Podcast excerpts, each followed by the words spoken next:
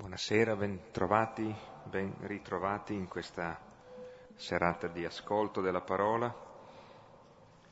è una serata che particolarmente sarà dedicata a un ascolto che è anche riascolto, ehm, che peraltro è un'esperienza fondamentale nella vita di tutti, il tornare sui luoghi, il rileggere o il sentir ripetere, il riascoltare sono dimensioni decisive per la vita e dunque anche per la, la crescita nell'ascolto della parola, nella comprensione della parola e anche nella propria vita spirituale. E due piccoli e importanti avvisi prima di entrare. Eh, lunedì, prossimo lunedì il 9, ehm, come sapete è lunedì dell'angelo, noi termineremo questo incontro facendoci gli auguri di Pasqua e anche di una eh, ricca settimana santa. Eh, alle 20.45 di quel lunedì, prossimo lunedì 9, eh, ricorderemo padre Filippo Clerici, proprio nel giorno esatto della sua morte, o meglio sua, del suo volo in cielo, nella chiesa di San Martino di Piazza Villa Pizzone, proprio davanti alla, all'ingresso della comunità. E quindi siete tutti benvenuti, e, anche se avete persone che sapete che possono eh, venire volentieri e gradiscono saperlo, ecco fatelo sapere. Quindi lunedì 9, ore 20 e 45, nella chiesa di San Martino di Villa Pizzone. L'incontro invece vero e proprio di, di Lezio eh, riprende con il lunedì successivo, il 18, no, il eh, 16, 16. Beh, non sarebbe male per le settimane di nove giorni, ma comunque, chissà, potrebbe essere una variante. Ecco, prepariamo il testo eh, del Vangelo secondo Giovanni, capitolo primo, dal versetto 1 al 18, il cosiddetto prologo del Vangelo di Giovanni, che si, testo con cui siamo un po' più familiari nel tempo natalizio, sembrerebbe poco adatto all'inizio della settimana santa, e invece eh, siccome il mistero è uno solo, e si, ehm, e si comprende appunto riguardandolo da un altro punto di vista, allora può essere prezioso anche per l'incontro di stasera rileggere il prologo do, dal punto là dove si compie e quindi dalla Pasqua. E un avviso nella lettura, siccome traducono il verbo Ora, il verbo in italiano eh, eh, indica l'azione, invece in greco c'è il termine parola, quindi leggiamo parola dove c'è scritto verbo.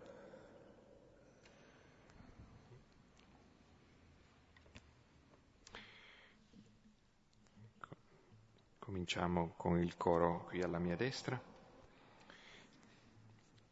In principio era la parola e la parola era presso Dio, e la parola era Dio. Essa era in principio presso Dio, tutto è stato fatto per mezzo di lei e senza di lei niente è stato fatto di tutto ciò che esiste. In lui era la vita e la vita era la luce degli uomini. La luce splende nelle tenebre, ma le tenebre non l'hanno accolta. Venne un uomo mandato da Dio e il suo nome era Giovanni. Egli venne come testimone per rendere testimonianza alla luce, perché tutti credessero per mezzo di lui. Egli non era la luce, ma doveva rendere testimonianza alla luce. Veniva nel mondo, la luce vera, quella che illumina ogni uomo. Egli era nel mondo e il mondo fu fatto per mezzo di lui. Eppure il mondo non lo riconobbe. Venne fra la sua gente, ma i suoi non l'hanno accolto. A quanti però l'hanno accolto, ha dato potere di diventare figli di Dio, a quelli che credono nel suo nome i quali non da sangue né da volere di carne né da volere di uomo, ma da Dio sono stati generati. E il Verbo si fece carne e venne ad abitare in mezzo a noi. E noi vedemmo la sua gloria, gloria come di unigenito dal Padre pieno di grazia e di verità. Giovanni gli rende testimonianza e grida, ecco l'uomo di cui io dissi, colui che viene dopo di me mi è passato avanti perché era prima di me. Dalla sua pienezza noi tutti abbiamo ricevuto e grazia su grazia perché la legge fu data per mezzo di Mosè, la grazia e la verità vennero per mezzo di Cristo Gesù. Dio nessuno l'ha mai visto, proprio il Figlio unigenito che è nel seno del Padre, lui lo ha rivelato. Gloria al Padre, al Figlio e allo Spirito Santo, come era nel principio, ora e sempre, nei secoli dei secoli. Amen. Ecco, prima di leggere il testo di questa sera, che sarà a sorpresa l'inizio degli Atti degli Apostoli, e perché facciamo l'inizio degli Atti degli Apostoli?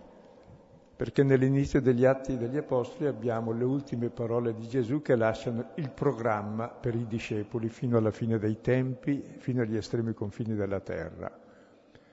È giunti ormai al nono capitolo del messaggio da Gerusalemme è passato alla Samaria e dalla Samaria poi è arrivata anche un etiope e poi arriverà ai pagani, allora vediamo come gli apostoli, poi non si parlerà quasi più dei primi apostoli, se non di Pietro ancora un capitolo, poi si parlerà di Paolo, per vedere come loro hanno realizzato questo programma. Perché ormai ogni parola che sta scritta nell'introduzione vediamo che c'è dietro una storia eh, che abbiamo visto. E allora, e con, con che intento facciamo questo?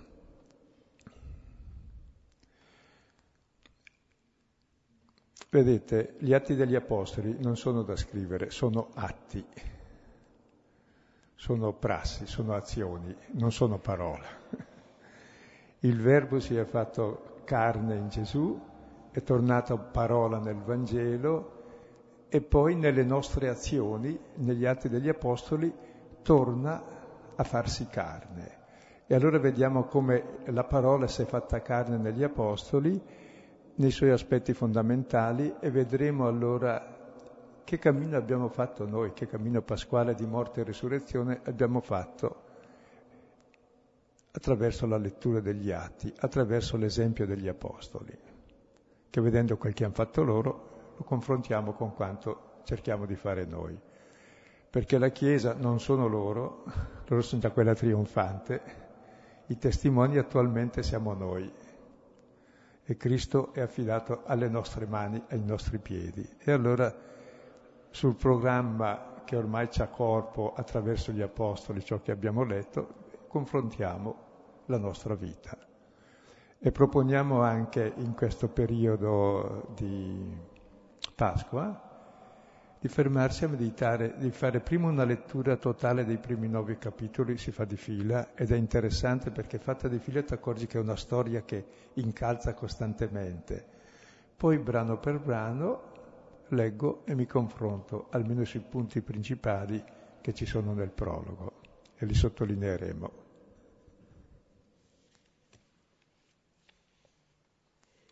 Leggiamo dunque Atti, eh, capitolo primo, dal versetto 1 al 14.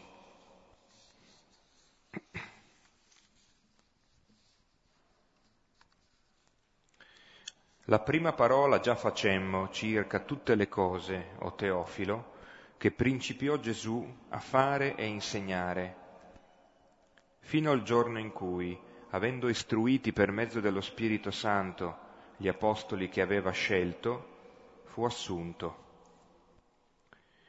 ad essi anche si fece appresso, vivente, dopo aver patito con molte prove per quaranta giorni, facendosi vedere da loro e parlando delle cose sul regno di Dio. E condividendo il cibo, comandò loro di non separarsi da Gerusalemme, ma di rimanere in attesa della promessa del Padre che udiste da me che Giovanni battezzò in acqua.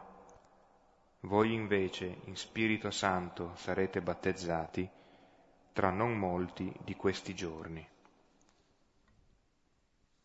Essi dunque, riunitisi, lo interrogavano dicendo, Signore, è forse in questo tempo che ricostituirai il regno per Israele? Ora disse loro, non è da voi conoscere i tempi e i momenti che il Padre pose in suo potere, ma riceverete forza dallo Spirito Santo, che sarà venuto su di voi, e sarete testimoni di me in Gerusalemme e in tutta la Giudea e la Samaria e fino all'estremo della terra. E dette queste cose, mentre essi guardavano, fu elevato e una nube lo sollevò dai loro occhi. E poiché erano fissanti verso il cielo mentre lui andava, ecco che due uomini si erano fatti appresso a loro in vesti bianche. E costoro dissero, Uomini Galilei, perché state guardando nel cielo? Questo Gesù che fu preso da sopra di tra voi verso il cielo, Così sta e starà venendo nel modo in cui lo vedeste andare verso il cielo. Allora tornarono a Gerusalemme, sul monte chiamato Oliveto, che è vicino a Gerusalemme quanto il cammino di un sabato. E quando entrarono, salirono al piano superiore dove erano dimoranti il Pietro e Giovanni, e Giacomo e Andrea, Filippo e Tommaso, Bartolomeo e Matteo, Giacomo di Alfeo e Simone lo Zelota e Giuda di Giacomo.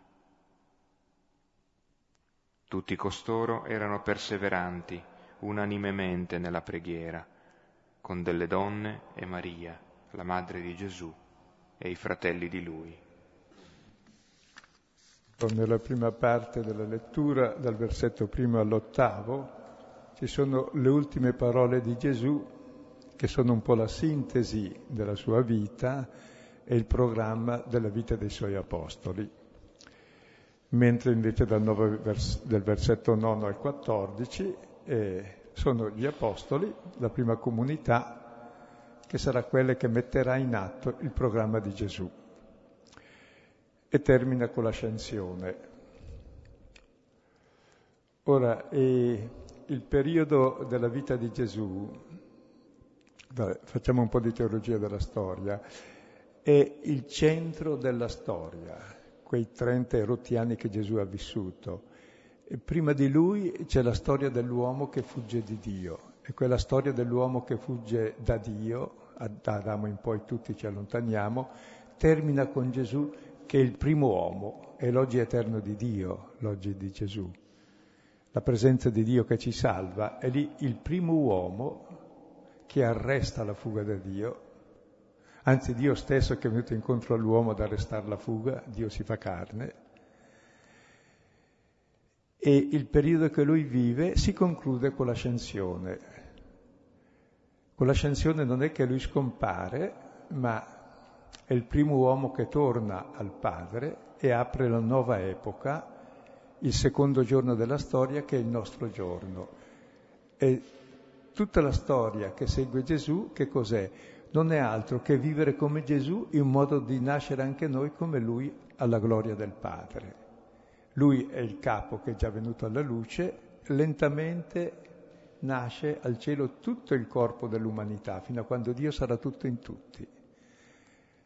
E in mezzo c'è il programma di come fare adesso a vivere noi questo giorno, perché lui il suo giorno l'ha già vissuto, già ci ha aperto le porte, ci dà il suo spirito, adesso spetta a noi fare quel che ha fatto lui. E allora ci dà in sintesi il cammino che dobbiamo fare. Per questo lo usiamo anche come il cammino fondante della Chiesa, che è sempre la forma e la riforma, e anche della nostra vita. E vediamo i passi, essendo giunti al capitolo nono, che hanno fatto gli apostoli, e li confrontiamo con i passi che hanno fatto noi.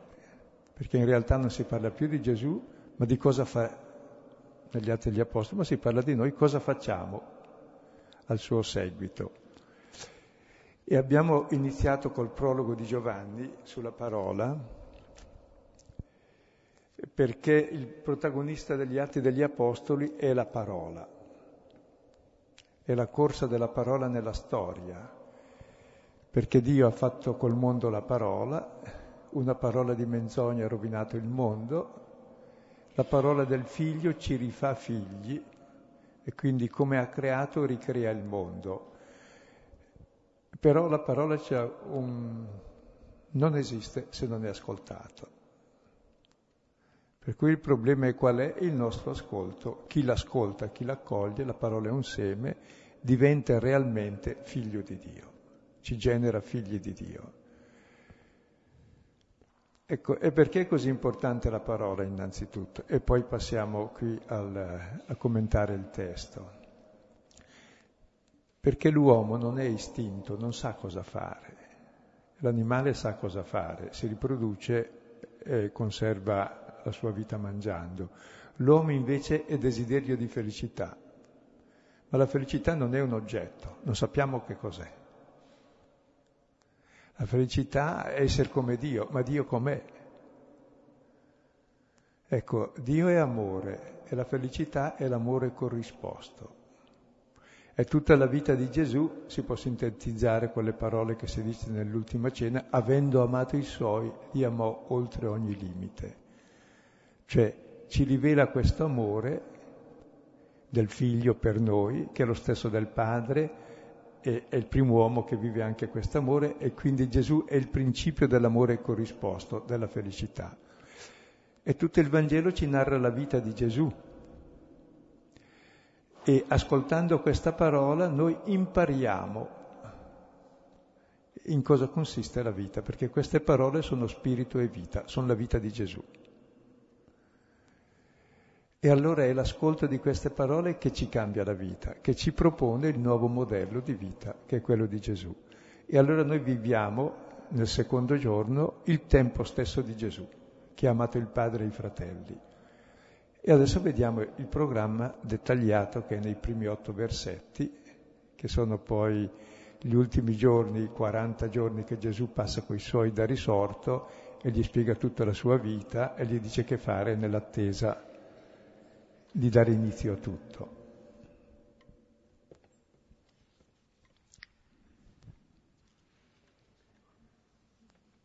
La prima parola già facemmo circa tutte le cose, o Teofilo, che principiò Gesù a fare e insegnare, fino al giorno in cui, avendo istruiti per mezzo dello Spirito gli apostoli che aveva scelto, fu assunto. Ecco, l'Evangelista Luca comincia rivolgendosi a Teofilo, che è il lettore, siamo noi, che ama Dio, richiamando la prima parola.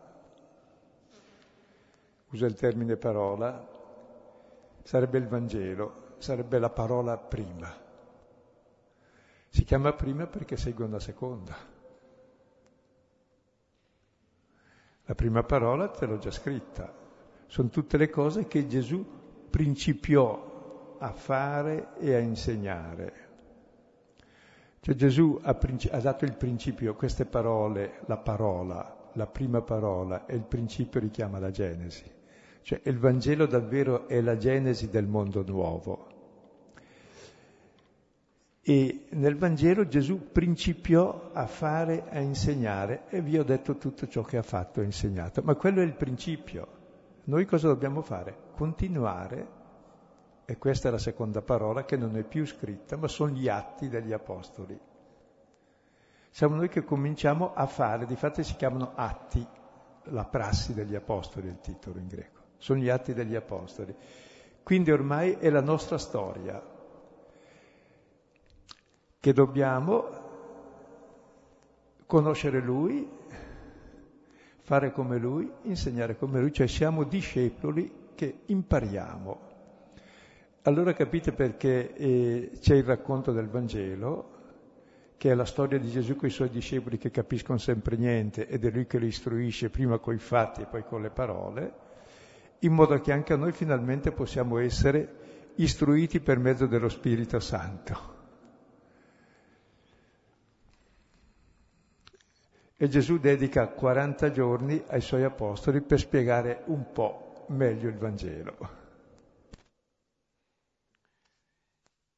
C'è anche eh, proprio una, un, un, richiamo a un, a un, percorso che Teofilo sta facendo e noi con lui. Eh, c'è un richiamo alla solidità delle cose e, e, e questo fatto anche che si, sarà un, un caso, ma forse no, che di Gesù viene ricordato prima il fare e poi il dire. E come noi mm, tutto sommato abbiamo una cultura abbastanza pragmatica, no? perciò quando uno parla, sì sì, però poi fammi vedere i fatti. Ecco, il, il modo con cui viene ricordata la sequenza della vita di Gesù è prima ci sono i fatti e poi la parola che in qualche modo li esprime, raccontandoli, esplicitandoli, spiegandoli. C'è una, una sintesi che fin dall'inizio enfatizza il vivere, dove il fare non significa tanto il realizzare, ma il vivere le cose. Ecco, allora vedete questo prologo parla della prima parola, la seconda parola siamo noi, che continuiamo a fare quel che lui ha fatto e detto, ed è il secondo libro degli Atti, che abbiamo letto già i primi nove capitoli, e vediamo come gli apostoli in questi nove capitoli hanno realizzato, hanno fatto come Gesù, hanno insegnato come Gesù, e cercheremo di verificare anche noi. E la prima cosa che vorrei sarebbe tenere presente che ormai il secondo libro non è più scritto con inchiostro, e neanche su tavole di pietra. È scritto nel nostro cuore, con le parole del Dio vivente. Cioè, ormai è il nostro cuore questo secondo libro, che ricorda le parole del Signore e che le vive in pienezza e le testimonia. Quindi siamo noi la lettera di Cristo, dice Paolo, la seconda ai Corinzi, capitolo terzo, versetto eh, 14 seguenti. Siamo noi la lettera di Cristo, la lettera viva.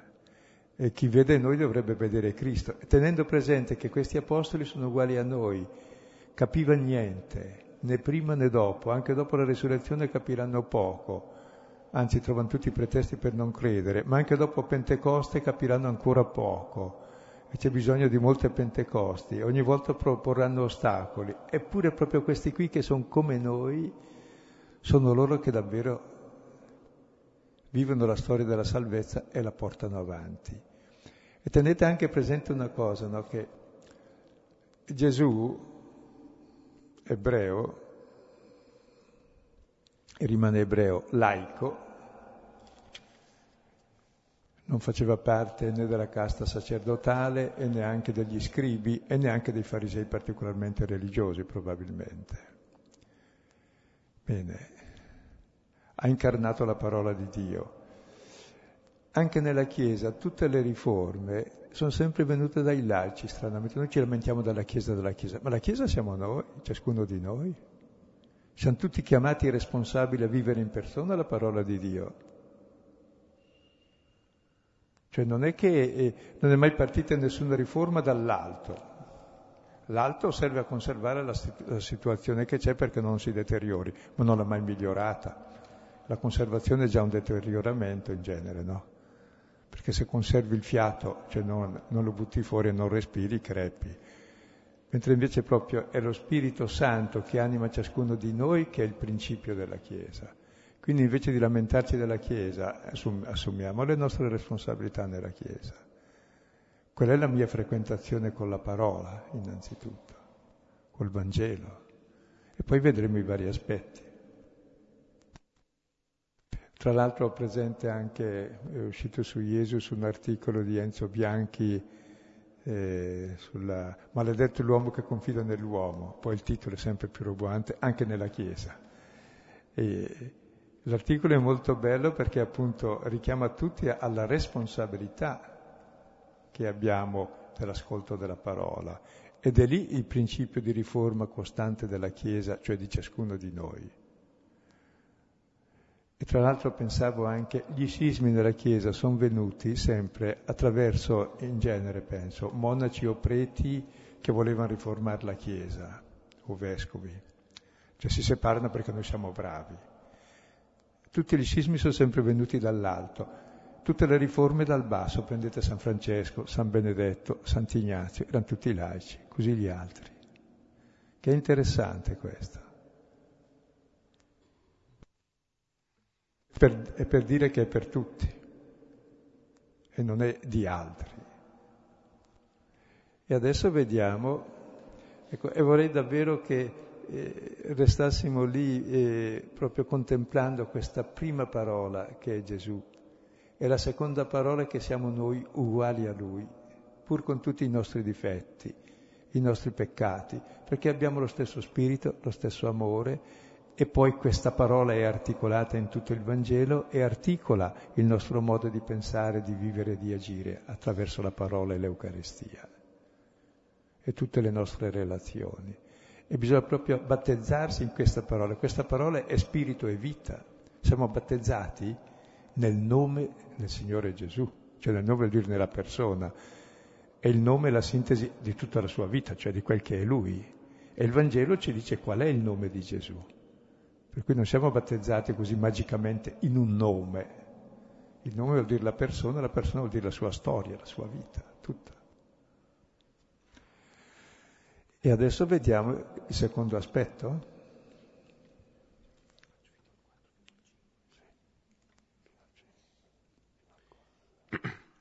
Ad essi anche si fece appresso, vivente, dopo aver patito, con molte prove per quaranta giorni, facendosi vedere da loro e parlando delle cose sul regno di Dio.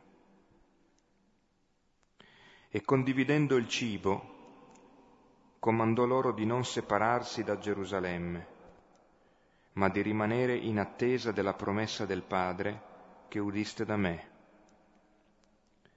che Giovanni battezzò in acqua, voi invece in Spirito Santo sarete battezzati tra non molti di questi giorni. Ecco, vediamo Gesù che si fa appresso ai suoi discepoli, si fa prossimo come vivente e ci sta per 40 giorni. Eh, dopo esserci stato tre anni insieme, ha bisogno di 40 giorni di ripasso. Il Signore è risorto e cosa spiega? Spiega tutta la sua vita che non ha mai capito, la sua passione. E que- è bello questo star vicino del vivente, ormai sta presso anche noi nella sua parola ed è vivente e si fa vedere e cosa parla? Parla delle cose sul regno di Dio. Il regno di Dio sono esattamente il discorso della montagna, cioè il regno di Dio è Gesù con la sua storia. Quindi il farsi appresso a noi del vivente è innanzitutto la sua parola, il Vangelo, e il Signore stesso che sta presso noi per istruirci su di sé. Ogni volta che leggiamo il Vangelo è Cristo che parla a noi, per questo lo ascoltiamo. Mica per la curiosità di andare a vedere, a fare l'esegesi, per vedere come imbrogliare chi non sa. Parla a me direttamente cosa fare. E dura 40 giorni. È un tempo di pienezza, no?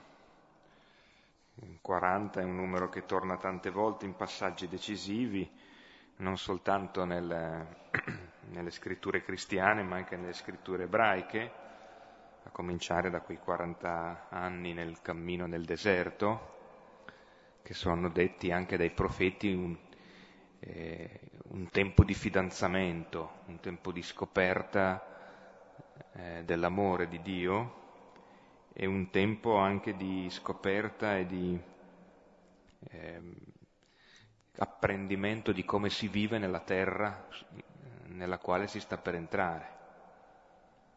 I 40 giorni servono a preparare, i 40 anni servono a prepararsi a vivere nella terra e questi 40 giorni eh, dovranno aiutare la comunità ad andare per tutta la terra, a, ad annunciare a tutta la terra. Ecco, e poi cosa fanno in questi 40 giorni? Condividono il cibo. In greco c'è sinalizzomenos, cioè mangiando il sale con loro. Ecco, bisogna mangiare molti quintali di sale insieme prima di essere amici. Ed è bello aver preso il sale come termine che dà sapore e sapienza e dell'Eucarestia. Cioè non solo parla loro del regno di Dio, gli spiega la sua vita, ma condivide il cibo e dell'Eucarestia. Cioè si vive di questa parola. Negli Atti degli Apostoli vediamo come viveva la prima comunità. I testi li troverete, fino al capitolo secondo, alla fine del capitolo quarto. Cioè come l'Eucarestia che si celebra è realmente vissuta. E poi i Vangeli sono proprio nati attorno all'Eucarestia per spiegare le parole di Gesù. Questo è il mio corpo dato per voi. Che cos'è questo corpo dato per noi? E allora mi spiega attraverso tutti gli atti della sua vita principali chi è questo corpo che devo assimilare nella mia vita. Per cui se non conosco il Vangelo posso fare mille comunioni, ma non assimilo il corpo di Cristo perché non so chi è. Se non che Dio può fare miracoli, ma Dio ha messo la parola ed è la parola che fa la differenza tra il sacramento e la magia. Che la parola dà il senso della vita di Gesù.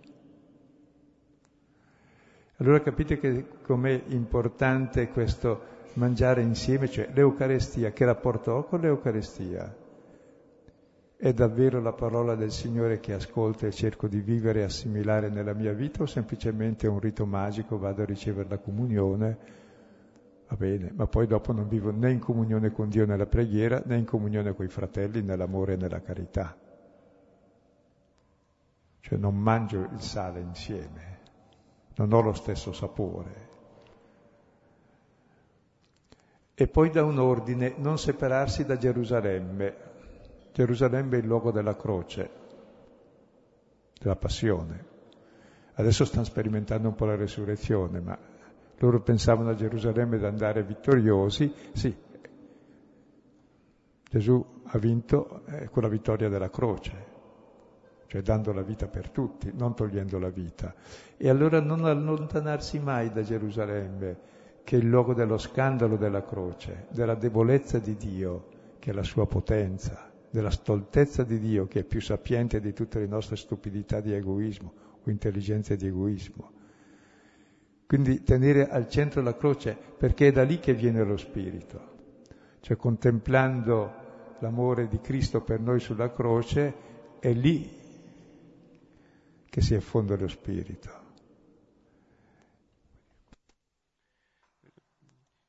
Direi, no, dunque, richiamerei intanto ai due passaggi che hai appena citato in modo più esplicito, cioè Atti 2, 42 seguenti e poi Atti 4, 35 seguenti. Sono due passaggi molto noti, ma proprio alla luce di, questi, eh, di queste riflessioni vale la, la, pena di andarle a riprendere.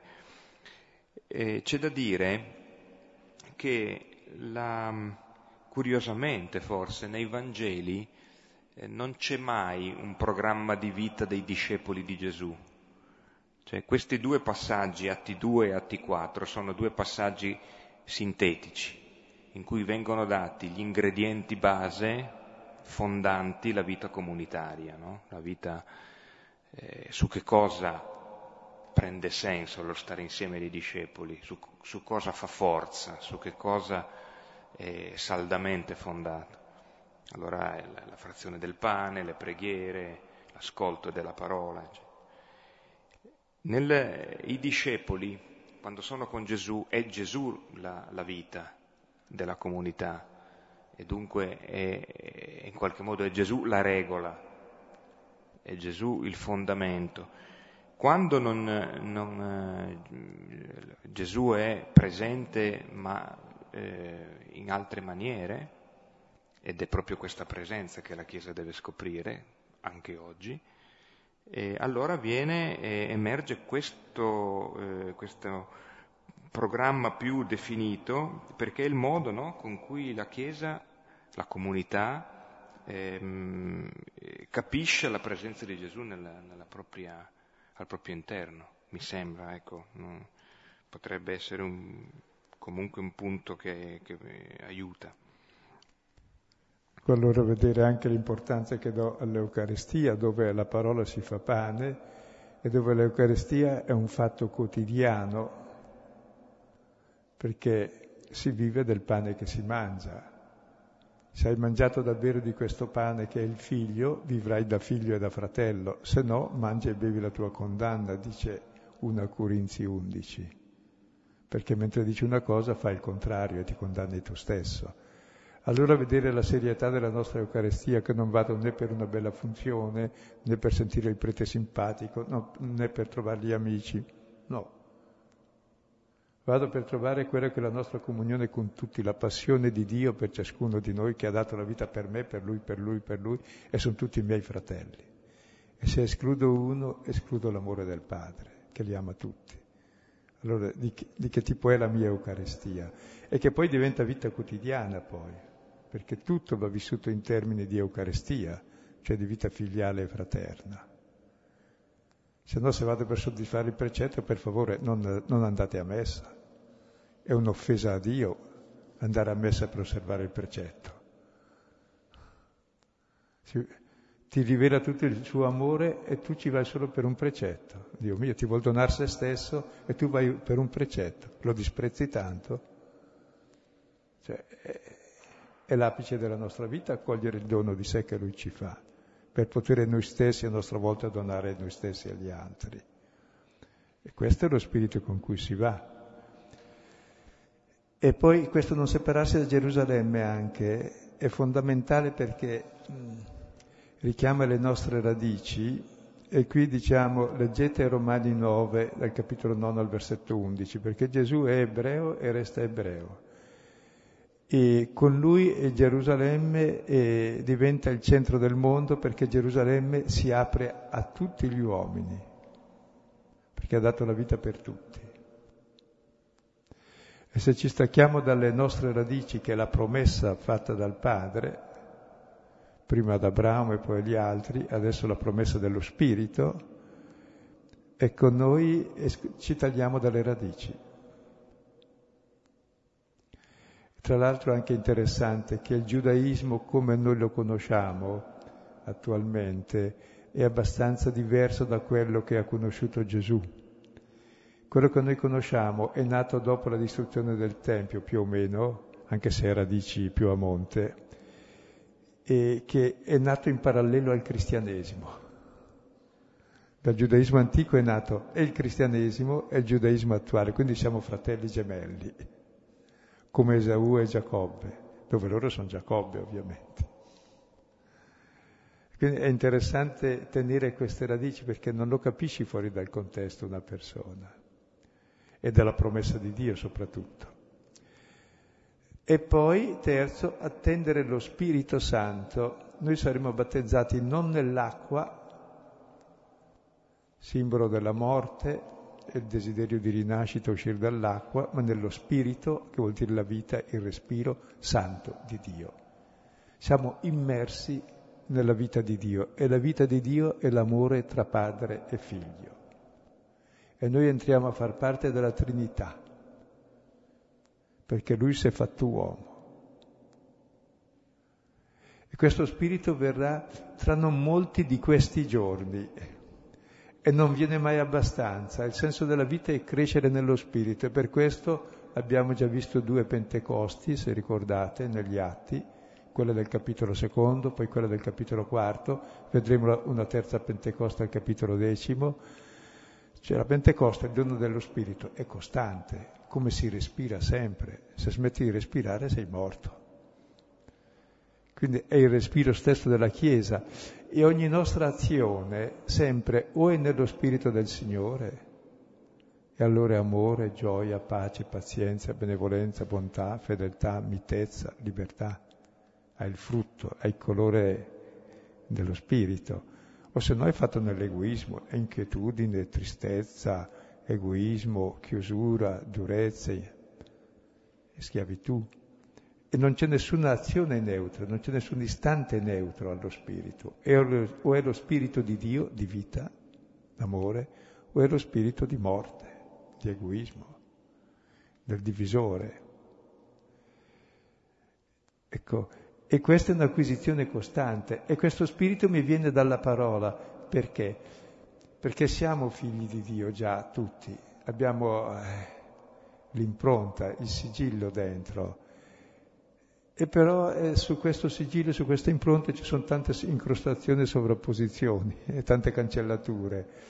Bene, la parola di verità risveglia in noi quella, quella parola già profonda che c'è in noi, che in fondo è il desiderio di essere amati e di amare, che è Dio, che sta in ogni uomo anche nel più lontano da Dio. E sta in ogni animale anche, il sigillo di Dio su tutta la creazione. E la parola che ci parla di questo amore, e non parla d'altro tutta la scrittura, e va letta in questa chiave, attraverso la croce di Gesù, risveglia in noi questo desiderio di essere come Dio, ma come quel Dio che è amore, non che è dominio, potere, che si distingue, che esclude, che giudica, che condanna. Quello è il falso Dio. E diceva quell'articolo di Bianchi, se una volta la gente non era credente perché noi predicavamo un falso Dio invece che la croce di Cristo, oggi la gente invece si allontana dalla Chiesa perché noi non viviamo questo Dio. Però non è vero, perché ancora tutti i poveri cristi vivono questo Dio. Chiunque fa il suo dovere, non fa, non fa notizia, vive questo Dio. Una mamma che ama i figli, uno che ama il prossimo, vive, il testimonia. Quindi chiediamo di avere gli occhi aperti, come fa Gesù eh, proprio tre giorni prima di andarsene, prima del discorso escatologico, chiude tutto il suo insegnamento dicendo guardatevi dagli scribi, scribi sono quelli che insegnano, in questo caso siamo noi, che amano passeggiare in lunghe vesti e desiderano essere chiamati reverendi padri, eccetera. Guardatevi da quelli e poi chiama, si siede, il maestro sta seduto, chiama i discepoli e dice guardate a quella povera vedova. Dice non guardate quelli lì, guardate la vedova.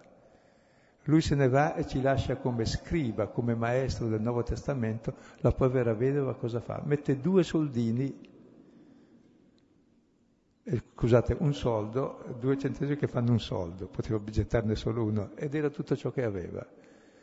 Fa come Cristo, ha dato se stessa. Quindi guardiamo e scegliamo, non scegliamoci i maestri che ci fanno comodo, quelli da criticare, scegliamoci quelli che invece ci edificano. E di questi è pieno il mondo, ma a quelli chiudiamo gli occhi.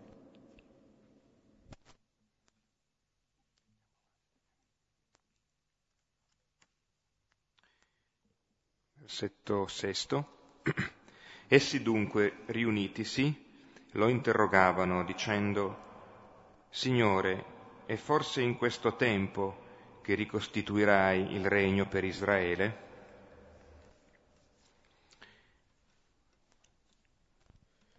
Ecco, i discepoli si aspettano sempre il regno di Israele, quello che vogliamo noi. Cioè, cadono sempre nella tentazione di, pens- di pensare che noi dobbiamo essere ricchi, potenti, dominare gli altri, avere Dio in tasca. Sono le tentazioni che ha avuto anche Gesù, sono le tentazioni costanti della Chiesa, se le ha avute anche Gesù, e loro pensano questo adesso è il momento di farlo. Ecco, se voi ricordate negli Atti degli Apostoli abbiamo due tentazioni molto, molto precise. La prima è quella di Anania e Safira, che non si fidano di Dio, ma è meglio il Dio di questo mondo, Mammodo, ma anche Dio, un po' l'uno, un po' l'altro, servire a due padroni. Quel che facciamo costantemente, perché sa, andare direttamente contro no, ma combinare insieme. È peggio combinare insieme che andare contro. Scambiare Dio per Satana, scusa, è quel che faceva Pietro già. Stiamo attenti a questo. Voler possedere. Invece viviamo di dono e l'amore è dono, non ciò che possiedi, ma ciò che dai e ricevi è vita. Ciò che possiedi ti possiede, ti uccide e ti divide dagli altri. Pensate che dieci italiani valgono già tre milioni, no? C'era oggi la notizia sul giornale. cioè, in dieci persone possiedono quanto tre milioni, dieci persone ricche in Italia, quanto tre milioni di gente normale che lavora. Poi la seconda tentazione che vediamo negli atti è quella di Simon Mago, che è ancora peggio, possedere lo spirito, dà addirittura via il denaro perché mi interessa lo spirito, io con lo spirito ho il potere di Dio. E non lo sa che invece il potere di Dio è nessun potere, è quello di mettersi nelle mani degli altri, è quello di amare e servire fino a dare la vita.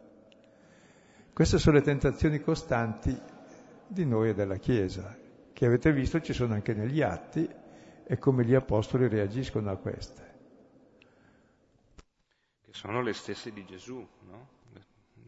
le tentazioni che Luca stesso poi racconta nel capitolo 4, se volete andarle poi a vedere, a confrontare, capitolo 4, versetti 1-13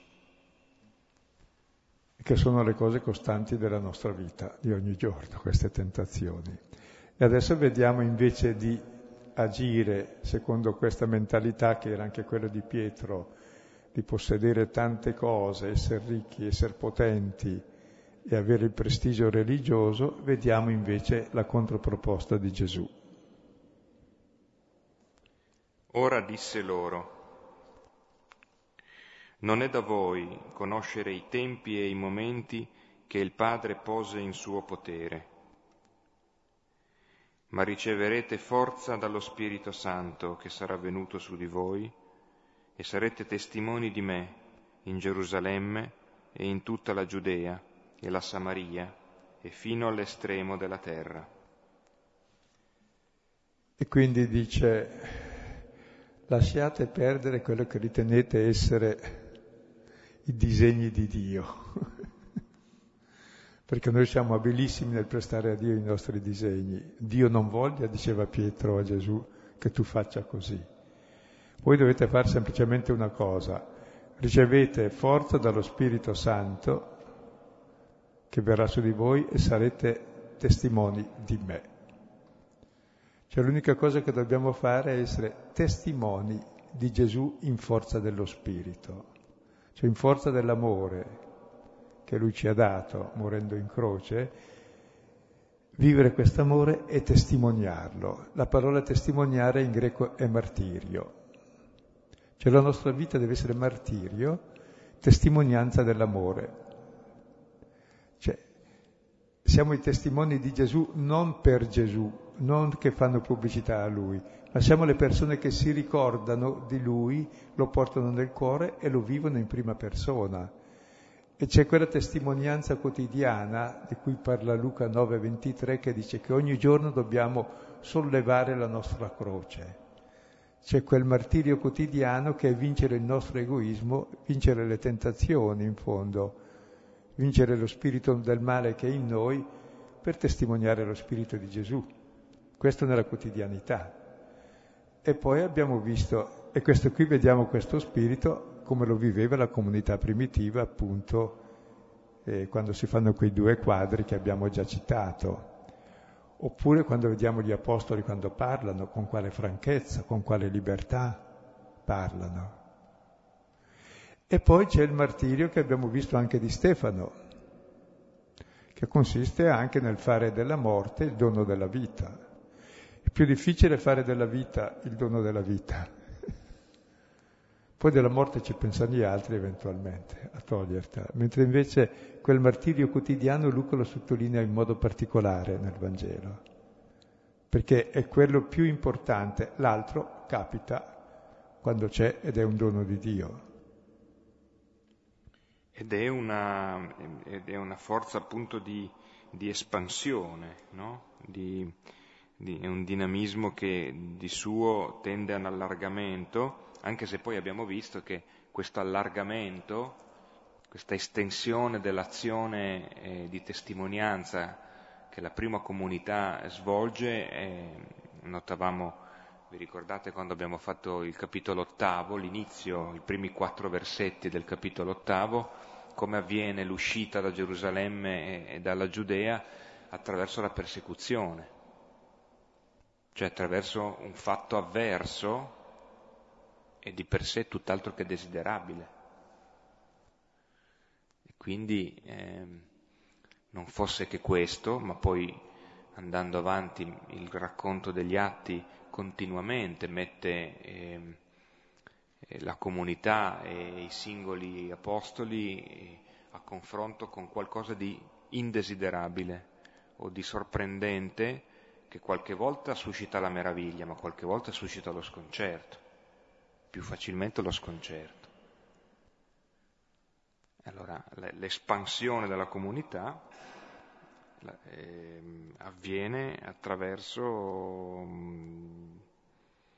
dei fatti che forse la comunità non poteva neanche prevedere prima di trovarcisi dentro. Ecco, allora abbiamo visto prima a grandi linee cosa bisogna fare. Adesso c'è il progetto preciso di come eseguirlo. E, ed è fatto in modo molto breve e strano. E lo dice in poche parole. Sarete testimoni in Gerusalemme, nella Giudea, la Samaria, l'estremità della terra. Cioè il progetto non è che fai a tavolino tutta la programmazione, tutta... la programmazione è semplicemente ter- molto terrestre. Parti da dove sei e vai avanti senza fine, inglobando tutto, perché tutta la terra è fatta da figli di Dio che aspettano qualcuno che gli dimostri l'amore del Padre vivendo da fratello. Quindi è molto terrestre il progetto poi, andare avanti e vanno avanti per successive persecuzioni. E qui vediamo il tragitto a Gerusalemme, abbiamo visto i primi capitoli, quando poi cominciano a ammazzare Stefano al capitolo ottavo va in Giudea, poi anche lì succedono noie perché appunto c'è la persecuzione contro gli ellenisti, allora vanno in Samaria, poi dalla Samaria vediamo che vanno altrove altrove fino a quando arriva a diffondersi per tutto il mondo.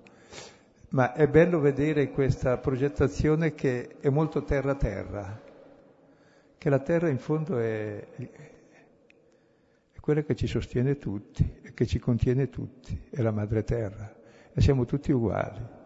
E tutta la terra e ogni persona è depositaria del progetto di Dio. E se ne escludiamo uno, in qualunque parte del mondo, escludiamo Dio che si è fatto ultimo di tutti. Quindi mi piace molto questa programmazione, molto, oggi la chiameremo globalizzazione, ma non che parte con idee enormi, molto concrete che va a ogni singolo e si diffonde a macchia d'olio.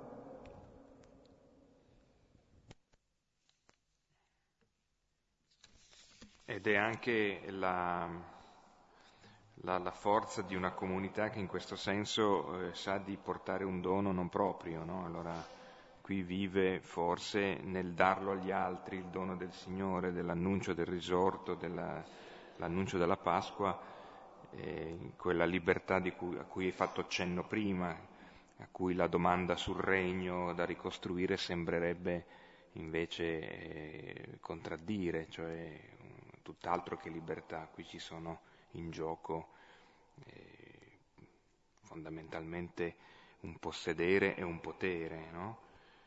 Invece l'annuncio fatto in questo modo, in momenti che vanno eh, a rispondere anche a del totalmente imprevedibile eh, o a momenti di prova che la comunità eh, vive, cioè la, la, comunità si espande nel, nel momento in cui istintivamente avrebbe potuto, ad esempio, difendersi. No? Invece proprio nel momento in cui è attaccata, nel momento in cui subisce le perdite, Stefano, ma non solo. Allora, è il momento in cui eh, avviene questa forza espansiva. Ecco, direi allora in questo periodo pasquale eh, è il tempo per capire ciò che hanno capito gli apostoli e che ha fatto capire Gesù risorto a loro, che Gesù con la croce ci ha salvato, è stato testimone dell'amore e poi ci lascia questo programma molto chiaro,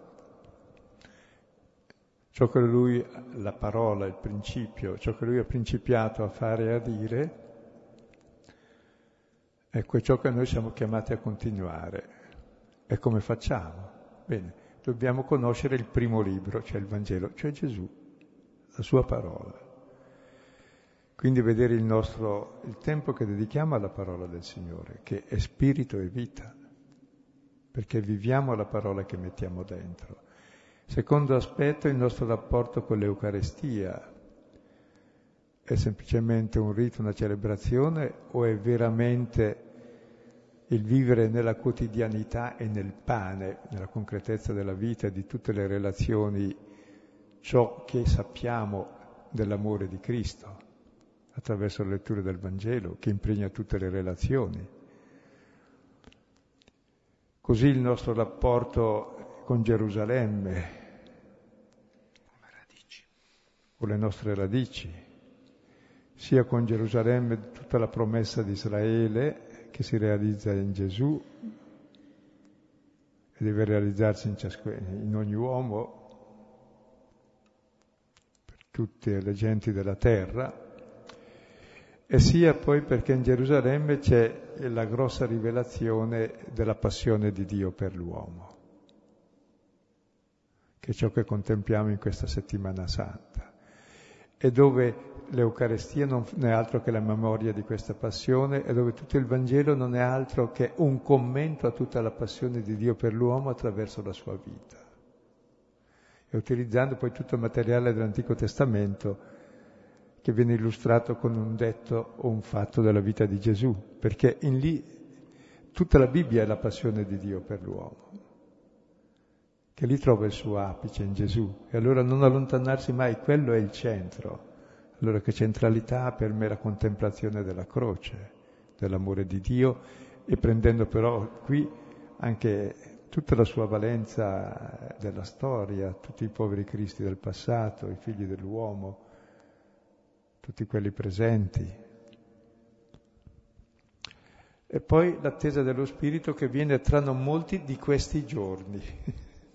Se passi i giorni così come li passano, nella, si dice la seconda parte, con Maria e gli Apostoli in preghiera nel cenacolo stando insieme, dopo dieci giorni viene anche il dono dello Spirito e poi ne verrà altro dono ancora, altro dono ancora e continuamente dobbiamo ricevere lo Spirito. E poi le tentazioni che abbiamo anche noi, come reagiamo, le troveremo anche nel racconto degli atti, e poi essere testimoni, che testimonianza do nella quotidianità. Sì, critico le cose che non vanno, le... sono testimone della resurrezione, cioè di un amore più forte della morte, di questa speranza che dà vita a tutti, e poi il programma della testimonianza è che è molto terra-terra. Cioè vada dove sei abbracciando tutti ed escludendo nessuno. Quindi questa universalità, questa globalità è la prima volta che anche nella storia dell'antichità viene fuori il concetto di globalizzazione in senso positivo, cioè non esisteva prima. Che tutti dobbiamo essere uno nell'amore, non è mai esistito. Allora Dio sarà tutto in tutti e tutti saremo salvi e saremo ciò che siamo. Ed è una cosa proprio molto geografica, cominciando da dove sei perché cominciare altrove è sempre più facile. Ecco, direi qui, eh, leggendo gli atti degli Apostoli, prima tutto di fila suggerisco perché è bello anche leggerli di fila e ci si accorge che è il romanzo della parola, che è irresistibile come un fiume va nell'oceano e si diffonde dappertutto. E poi, pezzo per pezzo, confrontare la nostra vita con la vita degli Apostoli, che l'hanno confrontata con quella di Gesù.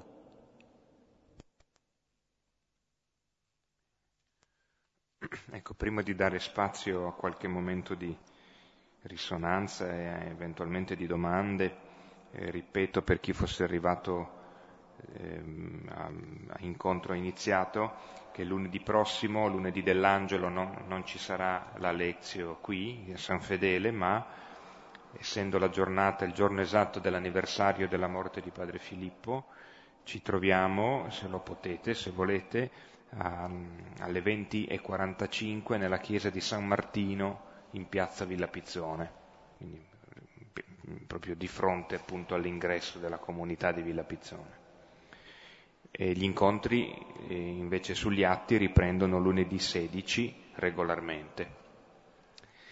Eh, approfittiamo specialmente per chi va già via adesso di augurare una, una Pasqua eh, come questa, tutta questa settimana nella liturgia ambrosiana, cioè autentica, con un'esperienza forte e profonda della consolazione del Signore. Adesso spazio per eh, risonanze, richieste, domande.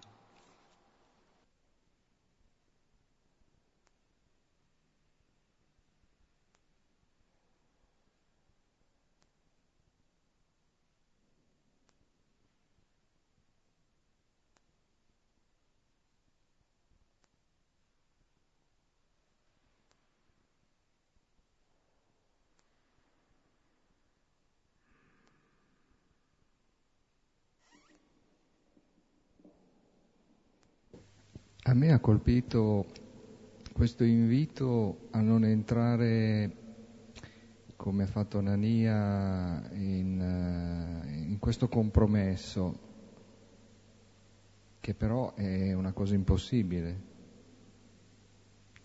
Cioè come vivere questa,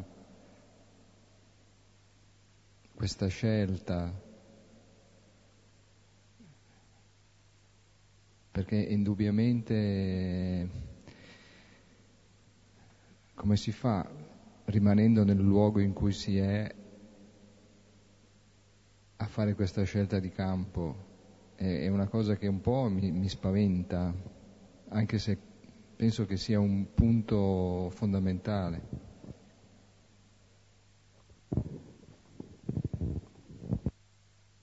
Sì, capisco. Eh la domanda però non è che sia da demonizzare il denaro, è l'uso che ne facciamo. I beni sono un bene, ma se il bene lo tengo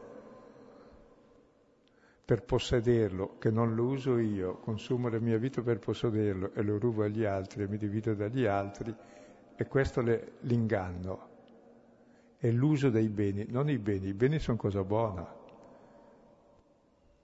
in sé ma che uso ne faccio? Così anche il denaro che rappresenta i beni dovrebbe rappresentare, ma sembra anche che non sia vero del tutto, anche se c'è scritto che ci credo.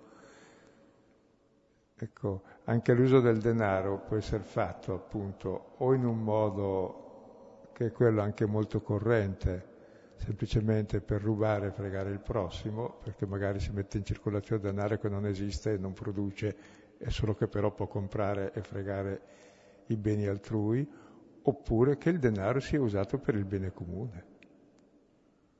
Per esempio pagando le tasse, giuste tutti, che non pochi possiedono il mondo e che poi inventano le regole del gioco, e che poi con le speculazioni riescono a mettere in ginocchio tutti e depauperare tutti, e poi gli operai devono lavorare perché quei soldi che non esistono però comprano delle cose reali e poi restano senza e chi lavora deve pagare i debiti perché i debiti poi qualcuno li paga se qualcuno arricchisce. E quindi qui c'è davvero da metterci d'impegno anche e, la, e ci sono i mezzi, basta la volontà di una giustizia sociale e di un uso corretto dei beni. E non è che si stia peggio, si starebbe tutti meglio.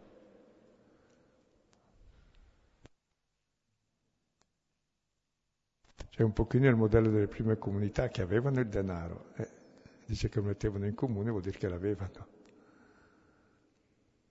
Cioè il denaro non serve per dividere e dominare gli altri o imbrogliare, serve invece per a servizio comune, dovrebbe servire a questo i beni, se no cosa servono?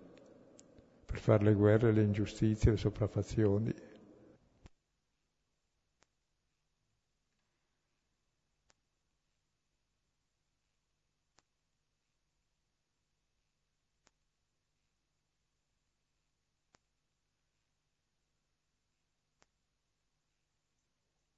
Forse penso che anche le domande non saranno molte perché c'è da leggere tutto il testo e lasciarsi interrogare e fare anche ognuno un po' eh, un suo cammino e vedere su questo cammino che hanno fatto i primi, ecco, confrontarsi. Ed è bello vedere che l'hanno fatto loro e quindi possiamo farlo anche noi. Ed è un cammino molto bello di testimonianza di amore e non è per niente così prefissato che non possa partecipare qualcuno perché non so, eh, è solo per persone masochiste o che si vogliono male o che vogliono il fallimento del mondo, no, no, per persone che ama il mondo, che ama i valori e vuole che ci siano. Tant'è vero che i testi delle prime comunità cristiane hanno ispirato le più belle utopie dell'umanità che quali per esempio il concetto di uguaglianza, di libertà e di fraternità, non è stata la rivoluzione francese. Vengono da questo vivere concretamente l'Eucarestia. Siamo molto lontani, però almeno c'è, vengono chiamati valori.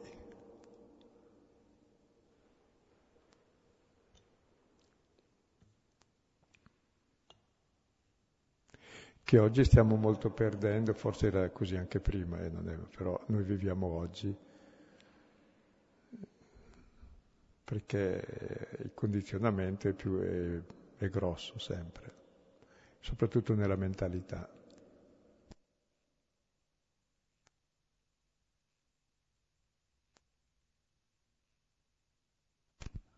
Possiamo concludere augurandoci buona Pasqua buon confronto con gli Apostoli e soprattutto con Gesù.